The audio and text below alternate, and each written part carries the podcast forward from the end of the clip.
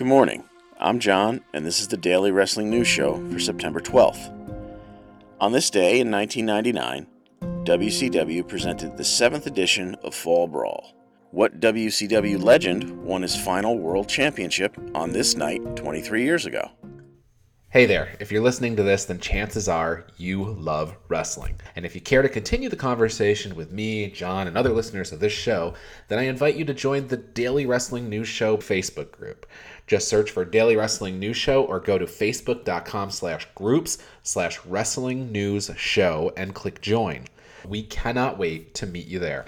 The group is brand new, so if you're one of the first to join, don't be afraid to say hi. Now, on with the show.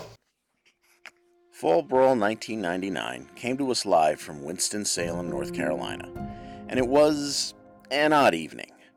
Referee Mark Curtis, aka Brian Hildebrand, had passed away just four days earlier, adding a somber, uneasy feel to the night.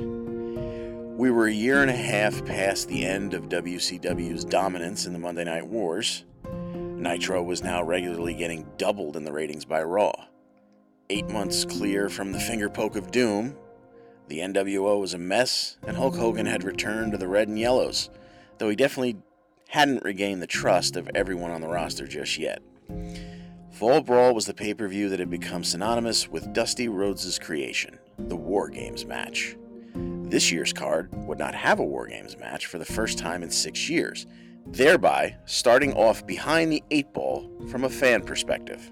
The War Games match was also closely associated with the Four Horsemen but the Horsemen fell apart in May of 99 when Malenko and Benoit walked away from Flair, who was the on screen president of WCW at the time, to join Shane Douglas and Perry Saturn to form the Revolution. This card, while taking place deep in Flair country, would have essentially no mention of Ric Flair and the Horsemen, another aspect that made this night feel weird before it even started.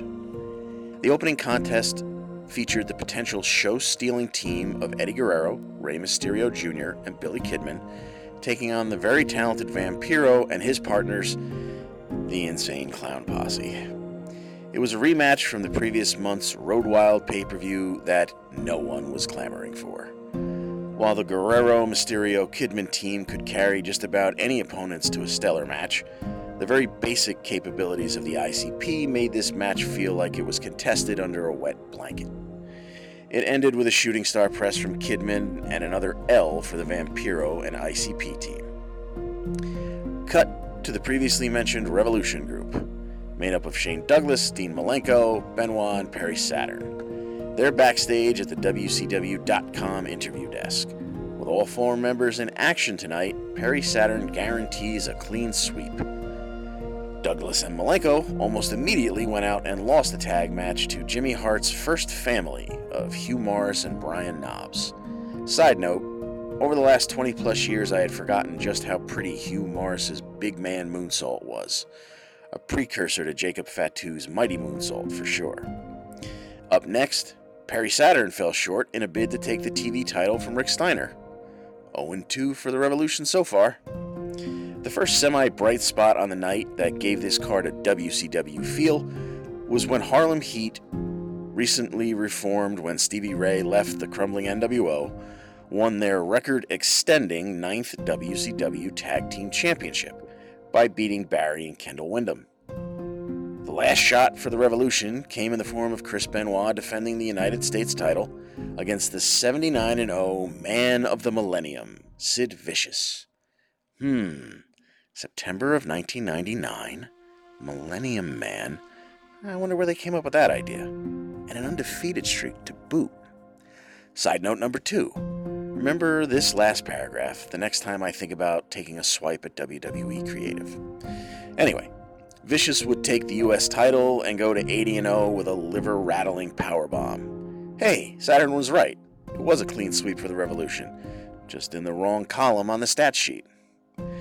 The penultimate match of the evening saw Goldberg defeat Diamond Dallas Page in a grudge match.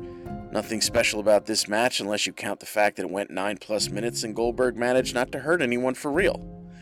But the evening was built around the main event for the WCW Championship.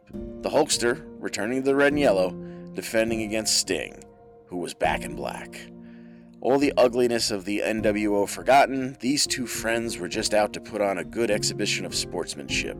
Blah, blah, blah. In the middle of this angle was Sting's good buddy Lex Luger, who pestered Sting for weeks not to trust Hogan, going so far as to produce a picture of Hogan standing next to a white Hummer. You remember that storyline, right? Eh, don't worry, WCW Creative barely did either. Luger was so insistent that Hogan couldn't be trusted that he and Sting actually came to blows. And while confronting Hogan in his locker room, there would be a lights out moment where Sting would be knocked out cold. But both Hogan and Luger were within striking distance. So who was it that attacked Sting? Early in the show tonight, Hulk Hogan found himself explaining yet again to Mean Gene why he was a good guy and could be trusted again. He would go so far as to swear on his kids and the red and yellow. Well, fast forward to the match. It starts with a handshake and a fist bump before the bell. And in trying to give the crowd one more reason to cheer on this lackluster card, Bret Hart was announced by Michael Buffer solely for the purpose of coming to the ring and wishing both men good luck. Well, I'm as big a Bret fan as you'll find, but geez, he came to the ring, shook both guys' hands, and headed back up the entryway. They were really reaching tonight. In just under 12 and a half minutes, the match would see DDP knock out the ref, costing Hogan a potential pin, as it happened right after the leg drop. DDP would proceed to hit the diamond cutter on Hogan and flip Sting's carcass onto the Hulkster. Hogan kicks out, so Page hits the ref with a diamond cutter. Then Bret Hart sprints down to take out DDP. Sid Vicious is down next. He misses a swipe at Hogan and gets dropped with a big boot. Lex Luger follows with a baseball bat in hand, but drops it as he slides in and is handled pretty quickly by Hogan. Sting picks up the bat, and a confused Hogan soon finds himself between Sting and the recovering Luger. There's a pregnant pause in the action before Sting takes the bat to Hogan's gut and follows with a clubbing blow to the back before tossing the bat to Luger. As Sting puts an unconscious Hogan in the Scorpion Deathlock, Luger clobbers Bret Hart again just to keep him from playing sheriff and get back up. Referee Charles Robinson slides in to check on Hogan's limp arm and call for the bell. Your winner and six time WCW champion, Sting. Some catering garbage would find its way into the ring, but nothing on the scale of Bash at the Beach 96.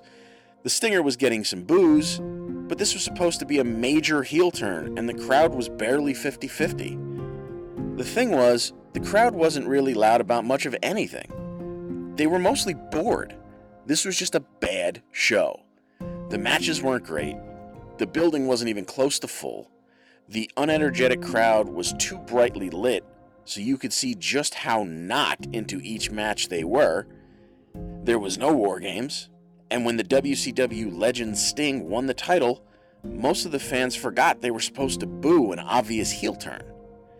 And that's just a shame, because this would be Sting's ninth world championship and his sixth and final run as WCW champion. Sting deserved better. The WCW championship deserved better. And the fans sure as hell deserved better. But these were the dying days of WCW, and the Vince Russo circus was right around the corner. So things would get worse. Strap in, kids. This has been the Daily Wrestling News Show for September 12th, 2022. We'll see you tomorrow.